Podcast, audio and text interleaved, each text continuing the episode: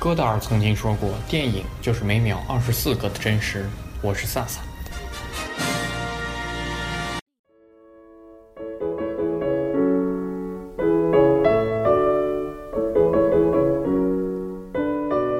那我们现在来聊聊电影。我们这期电影的主题是一部刚刚九月二号在中国院线上映的日本电影《寄生兽》，也是一个漫改电影吧，可以说是。那在讲这期电影之前，各位听众如果有什么想说的话，可以通过评论、留言、私信，在各个平台，喜马拉雅、荔枝、苹果 Podcast 上发给我们。那我们现在来聊聊这期的主题：日本电影《寄生兽》。这部电影其实是在一四一五两年就已经在日本嗯上映了，而且上映的是两部片子，一部上一部下。但是到中国大陆之后，听着名字就知道它其实。并不是一个非常适合在中国院线放映的片子，所以它中国院线把这两部片子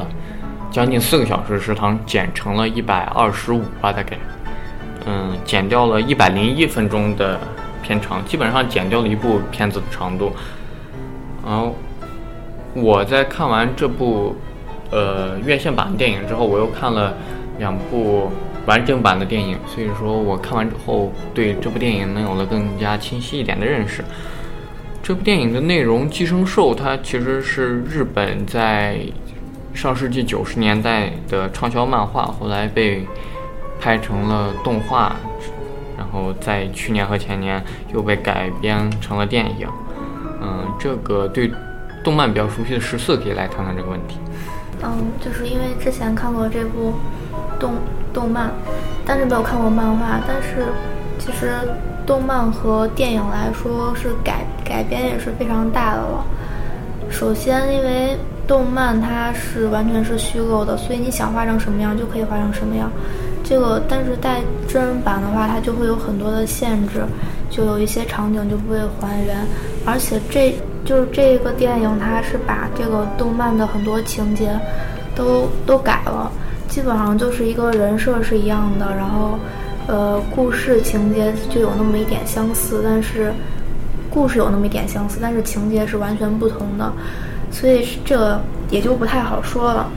呃，其实之前我是非常拒绝任何真人版的什么电影呀、舞台剧啊，所有真人版的都是很拒绝的，因为之前看过那个《进击的巨人》的真人版，然后看完。根本就没有看完，看了之后非常失望。他把我森里演女神演成了那个样子，就，所以当时说的这部这部电影，我是是在就是去年的时候就在网上见到过，但是就没有看，因为觉得他可能也会毁了这部这个动漫。但是这次因为必须要看了，但是看了之后觉得并没有，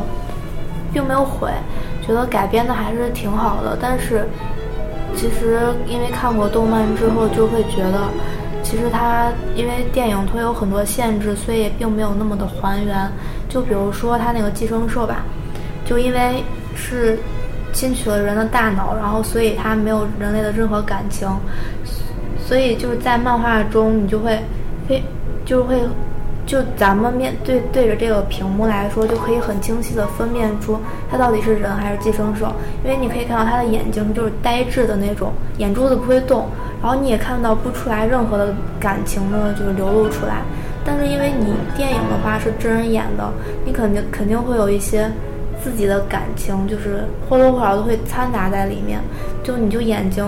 别就是睁大或者是眯眯一下，它都是会有那种。就是那种感情的变化了，所以这样子来说的话，你就会觉得有点，并不是很真。你就虽然他电影里也说了，就是那个田宫良子，就是那个女的，对，她说你要学会学会笑，这样子才能更好的融入这个人类社会。但其实，在动漫里，他们都是不会笑的，就包括这个女的，她也是说，后来我尝试着就是照着镜子学着人类大笑了一场。觉着确实心情很舒畅，所以在这一点有不同，但是我觉得不同也并没有就是太大的影响，因为它也改的挺有道理的。然后其实很多戏很多情节都改了，所以也不好说什么。就有有的地方改的就会觉得没有动漫就是那么有说服力，但是有的地方改的话，就比如说，就是他母亲就是最后又把他救了一次，那个我觉得就改的挺好的。嗯，没有。这部电影、这部漫画是不是在日本还是被禁的？没有，它是十八禁，就是说有级别限制，但是在中国是被禁的，就是在高三的时候，然后中国就是我记得是上映了一段，然后对广能看有一段能看，然后就看不了。广电它就是当时禁了三十多部动画，然后就这就是其中一部。嗯，刚才十四讲的主要是动漫和真人版电影之间的区别。其实，在这部真人版电影里，主角都是日本电影演员。我其实对这些演员都不太熟，但是很巧的是，我又看到了新的面孔，就是我们在上期的电影讲韩国的《哭声》里面讲的日本老头，其实在这部《寄生兽》里面就有出演一个，也是一个配角的身份，国村隼。是一个日本艺术家级别的一个黄金配角，在这部电影饰演了一个警官的角色。很巧的是，刚才提到的十四提到的《进击巨人》真人版里面也有国村隼的出演。嗯，可以看出来，这里面演的那个警官和上期我们讲《哭声》里面那个非常吊诡的那个日本老头还是有明显的不同的。那其实。我是看了院线剪辑版，但是另外两位看的都是两部的完整版。那可以先来谈谈对这部电影的看法。那 March 啊，对这部电影，其实首先我当时其实它动漫出的时候，我是看到这个动漫，但是我觉得画风太过清奇，所以并不是很感兴趣，不是很想看。这次也是因为聊的话，才把这个东西翻出来看。首先从感官体上来说，我对于这个。人被侵占大脑之后，然后冒出的谜样造型，我是不是很能接受？感觉看起来让人不太舒服。虽然倒也说不至于说什么影响吃饭这种，但是就觉得不是很喜欢这种感觉。至于情节上的话，整个情节我觉得安排的还可以，然后也有一些他想说的话题。他可能我还特去看了一些其他的，可能讲这作者的意图啊，比如说他可能是。其实也强调了环保，但是也在探讨这个种族之间的关系。他通过这样一个虚构的种族，在探讨人类和其他的物种之间相处，可能你要一个什么样的心态？你会怎么说？通过其可以和其他物种怎么样共存啊？你可以从人家身上学到什么？你自己应该一个怎怎么样把把把自己摆到一个怎么样的地位上？其实主题来说，还是我觉得是有可取之处的。而且虽然是我两部我两部连在一起看，虽然看起来有点辛苦，不过。倒也没有说觉得看到让人觉得不太想看，也还算怎么说呢？还算可以的一部片子吧。虽然倒说不上说看了之后觉得哎呀这片子印象深刻非常好，但是它的造型确实印象深刻了。我觉得这个就是，其实就关于这个主题，它现在日本动漫也是有很多类似的作品的，但是这个是九上世纪九十年代的，所以就基本上算是一个就是第一部吧。然后其实这个电影的话，它是前面也就就开头直接说明了它这个主题是一个什么，就是关于环保什么样的一个。但是在动漫的话，它是到最后你才发现竟然是一个这样的主题，所以看动漫的时候有点难以接受。就是本来觉得应该是感觉应该是一个比较中二的一个话题，然后后来竟然这么现实。但是电影的话就会没有这种感觉，而且。嗯，就是还有一个感觉，就是他那个小右和这个男主，我觉得这俩，就这俩人的声音应该换一下，我觉得才更更加符合。就只是一个个人观点吧，就是因为在看动漫的时候，他小右这个本来他就是一个寄生兽嘛，没有多大的感情，然后他动漫的配音也是那种很平平淡淡、非常冷静、非常理智的一种感觉，但是在看电影这个配音的话，他就会。感觉有点有点萌，所以就，呃，到了那个男主，他后来他不是就因为就掺杂了一些小的细胞，所以就会变得就比较跟寄生虫有点，有时候也会有点相似的看法。那个时候男主的那种声音就感觉非常适合小右的那种感觉，然后再再就没什么了。好的，嗯，其实我来说说我对这部电影的看法。其实我在电影院。看这部电影的时候，尤其是看到一些很、很令人印象深刻的镜头的时候，我会很惊讶，这部电影竟然能在中国上映，而且里面的场景，如果我再小上七八岁的话，可能会小上四五岁的话，都我都无法接受的一些嗯场景，也是非常的。这部电影如果算类型的话，应该算惊悚片，也是确实是吓到我了。嗯，这就是为什么呃电影分级制度那么重要了。那我们一会儿再谈这个问题。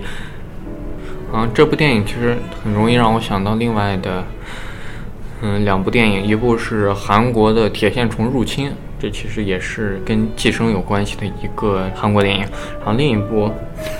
非常让我出戏的是，我想到了柯南，因为主角叫新一，而且叫的最后他女朋友对他声泪俱下的喊新一的时候，我真的有非常强烈出戏的感觉。其实我在。进场之前我就知道这部电影是由两部完整的电影剪成的，但是我在看的时候，我觉得还是非常的流畅的，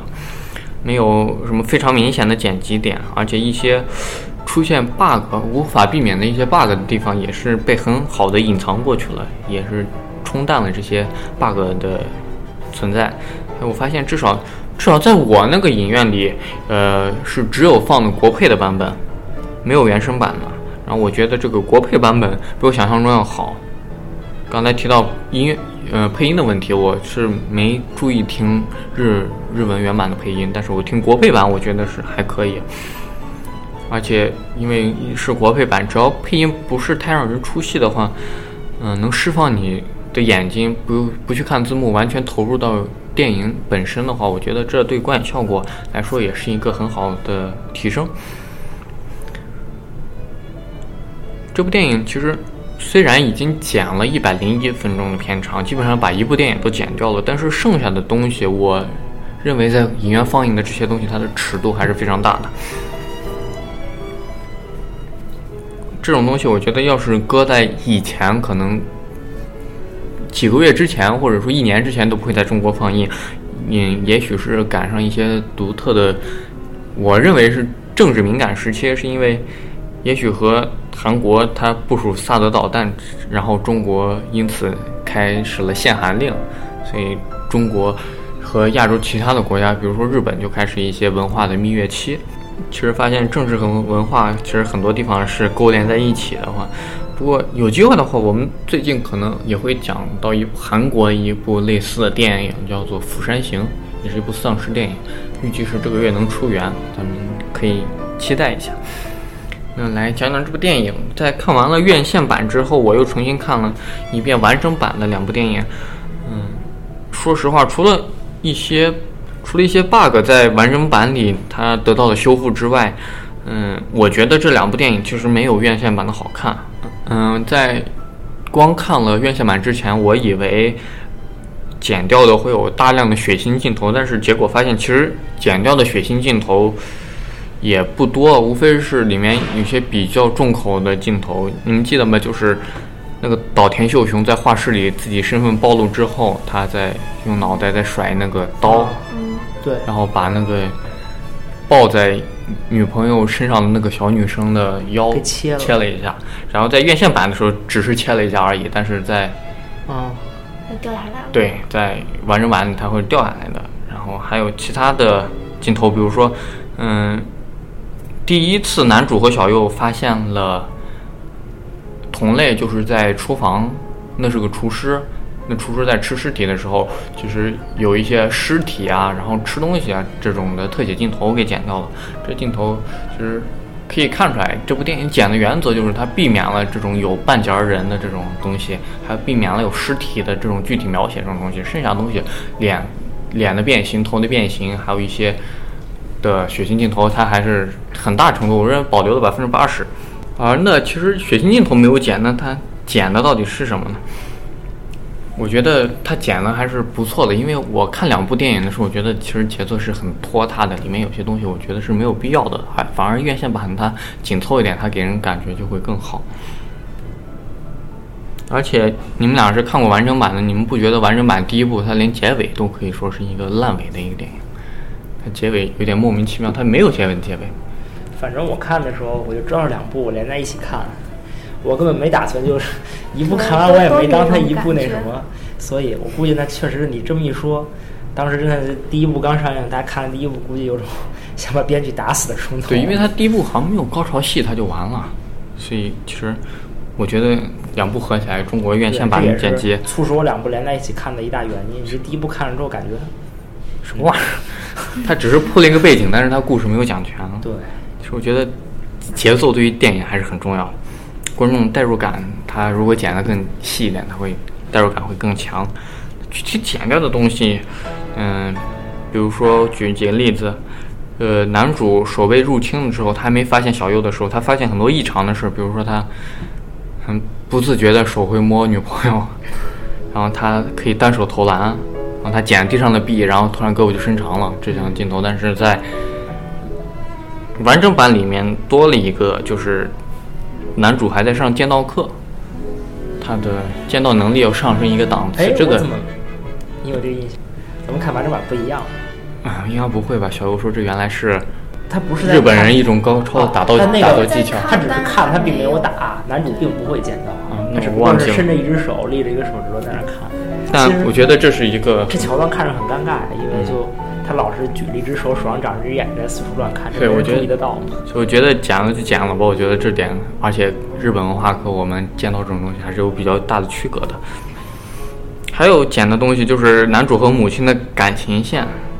就是在电影版里面就显得他和母亲感情线突兀了一点，就是但是母爱嘛，但是有时候没有原因啊，你可以把的铺垫不用那么强，所以剪了就剪了吧。男男主和女朋友的感情线，其实我们发现，在完整版是第二部的后半部分，然后在反正就整个的最后面部分，其实女主除了她和男主睡了一觉之外，她其实没有什么作用。其实看的这整部电影都觉得这个女朋友没有什么作用，但是在动漫里的话，他就会觉得很自然，因为可能女朋友片长比较长，所以戏份也就比较多吧。嗯，啊，其实所以我觉得女朋友她是一个也是一个比较鸡肋的角色，剪就剪了吧。但是，但是我觉得这里面剪了这些剪了就剪了，就剪了就剪了吧。但是我觉得剪的不太好的就是，呃，两个重要角色的一些感情铺垫，他觉我觉得剪的是有点会导致电影版有些生硬。嗯，这里面如果是讲男主和女主的话，男主可以说是小右，也可以说是陈新一。女主的话，我觉得应该不是他女朋友，反而是那个田宫凉子。那如果把田宫凉子和小右当成男主和女主的话，他俩的铺垫，我认为被剪的是剪了很多，是剪出了问题，我感觉。嗯，如果你看电影版的话，你会发现，其实开篇的那场，就是还没有人出现的那场，嗯，那段话，那段对人类的控诉，我感觉是在电影版看有点莫名其妙。他他尤其是到最后面，电影版，嗯，这部电影的主题它其实就是跟环保啊、人和其他种族的关系这样的一个主题，但是在电影版院线版的时候，我看其实感觉它是硬熬上去的。哦，就是他把这些相关的给剪掉了。对，然后，然后在完整版的时候，我看还是比较丰富的。其实像这个主题，靠其实就是靠天宫凉子和小右这两个角色共同铺垫的。其实从两个方向，他们代表着寄生兽的两面。天宫凉子，她其实在完整版你可以看出来，她是吃人类吃的东西，她是做人类的表情，所以她是在做很多的实验，来尝试融入到人类的生活。虽然最开始他很冷血，但是他也是抱着一个积极心态去融入。然后他和剩下的几个寄生兽之间，他是有对人和其他种族的关系，他还是有矛盾的。它观点上是有冲突，但在院线版的时候，他是完全剪掉了，所以就看起来有点晕，就没有这个很主要的主题的彰显。完整版里面，其实我印象最深的是梁子在上化学课，他是化学老师，黑板上还写着 PV 等于 nRT，你看这是很神奇的东西。然后梁子他其实在慢慢的转变，他试试着人类吃的东西，试着人类笑，慢慢的一步一步，他等逐渐的试着成为人类的母亲的时候，他情绪就完全从最开始做实验的一个冷血动物，变成了一个富有母爱的一个光辉角色。这在院线版的时候，只有最开始的冷血和最后的母爱，中间那一些过渡桥段，我认为剪掉了，是对这个人物会觉得损伤比较大。对，更加干瘪一些。而小右他其实，在完整变完整版里面，他是有情感变化的。嗯，他最开始的时候，他是因为他要附在男主身上，他需要他的血液来供给自己，所以他没有，他对男主其实没有什么情感。等到慢慢后来了，他觉得他母亲对他的奉献，觉得这种感情很神奇，我们寄生兽没有，啊，觉得一些。但反正其实亲情、爱情啊，然后，呃，男主跟他女朋友，呃，在一起的时候，男主的血液就会血压就会升高，然后被小右感知到了，小右就觉得这个东西很神奇。亲情、爱情、奉献这些东西被小右感知到了之后，他对人的状态就慢慢的从一个冷，也是从冷血慢慢的变向他站到了人类的立场。对，但是其实就算是在看完整版，我也觉得小右这个角色他本身就对于主角的感情有点有点奇怪，就是转换的不是很自然。他虽然就是作为一个这样的他附着在人家身上的一个角色，但是就感觉他也是，就他不知道为什么之后就开始帮主角，就就就是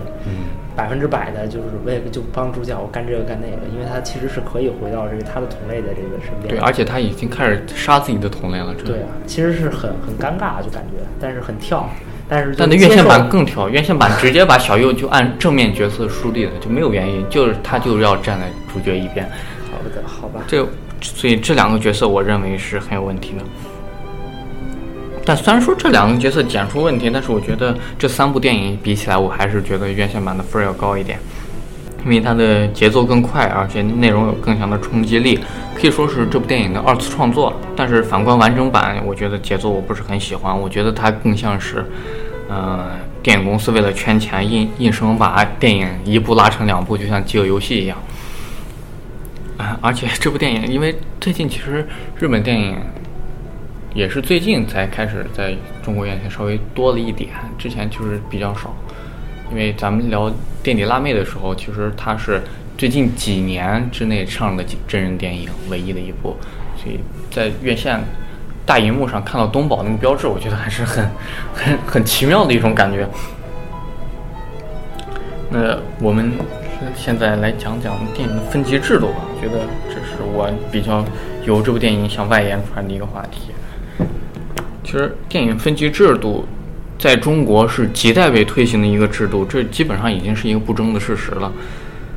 嗯，分级制度它其实对于文化教育和对电影艺术，它绝对是有益的。就拿这次《寄生兽》来说，其实我不敢保证看完电影不会对十岁以下的小朋友产生一些心心理上的影响。但于但是对于像十五岁以上或者说中学生来言，这些镜头其实我感觉就没有什么东西，它只是为了惊悚而惊悚吓你一跳而已。嗯，这让我想到了前几年的《王牌特工》，它里面有一场教堂的屠杀戏被剪掉了，虽然只有四分钟，但是这场戏花费了最多的时间和最多的预算，也是剧情中的关键环节。说剪就剪，这其实也是对创作者的一种不尊重。而且在很多电影里，这种红啊、黄呀这两个颜色在电影里表现，它其实对于电影的表现力是非常重要的两个部分。它缺了之后，你就会觉得电影是少了点什么。但是没办法，在中国就是得剪掉。嗯，如果有了分级制度，导演就不必要这么束手束脚了。他就是为了可以接受血腥的人看了，他就可以拍的合理的血腥，就不必要去规避。为了给小朋友看而去删掉一些非常重要的镜头，为什么这样一个应该推行也必须推行的分级制度在中国就迟迟推行不下去呢？我觉得其实原因应该是多方面的，就是在中国这个幅员辽阔、人数众多的国家里，其实人和人的差异有时候可能比人和狗的差异还大。在比如说，在北上广，其实。五千块的月薪是非常非常低了，但是在一些五六线城市，五千块月薪他可能会过得非常的滋润。电影也是一样，有些孩子，有些大城市孩子比大人还成熟，他看这些东西他不觉得有什么问题。但是在有些偏远地区，他有些孩子快成年了，他也是无法接受这部电影里的东西。所以在中国这样一个这么大体量的一个国家，要画一条统一的线，对于电影，这显然是不合理的，也是无法实行下去的。这其一，其二，电影分级制度它要推行下去，它本来身就是一场改革，改革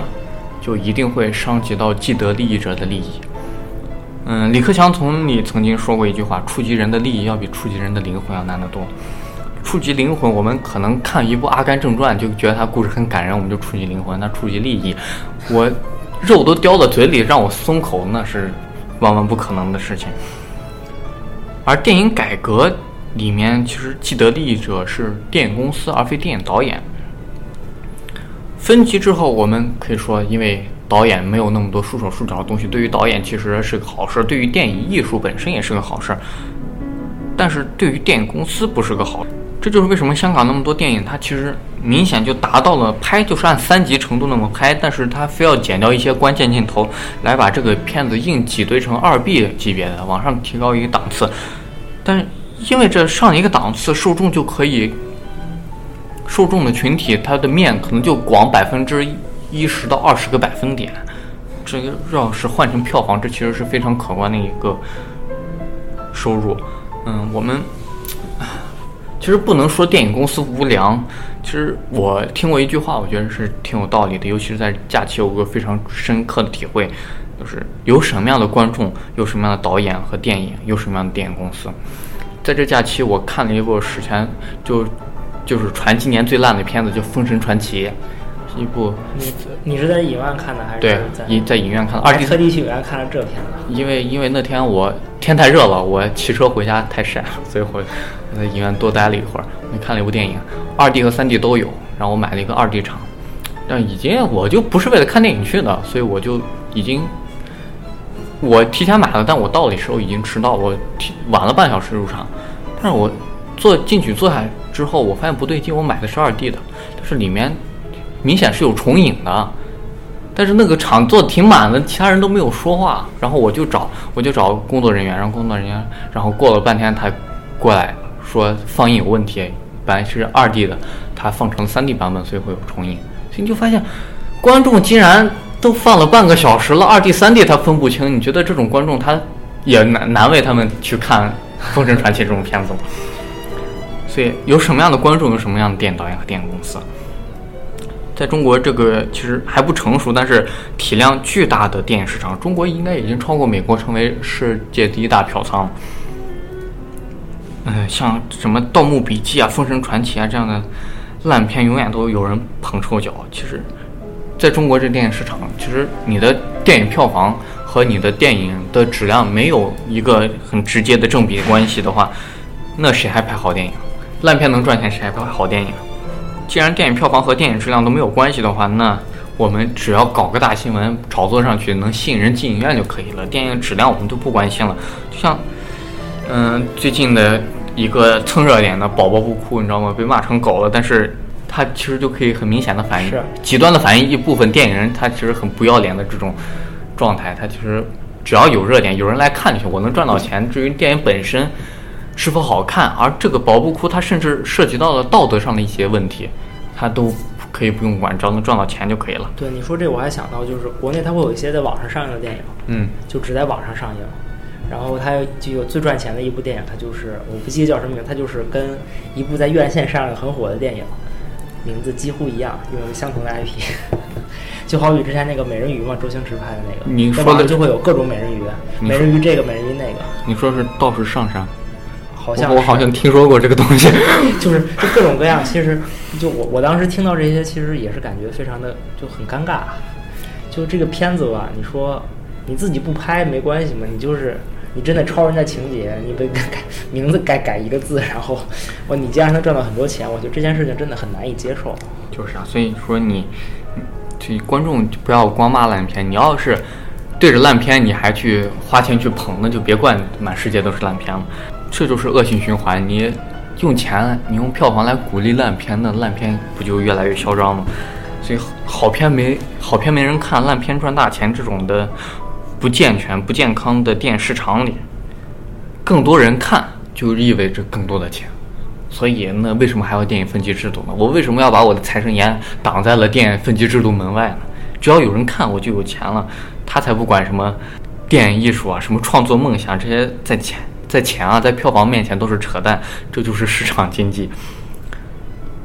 观众的观影观影的一些诉求，观影的一些素质也需要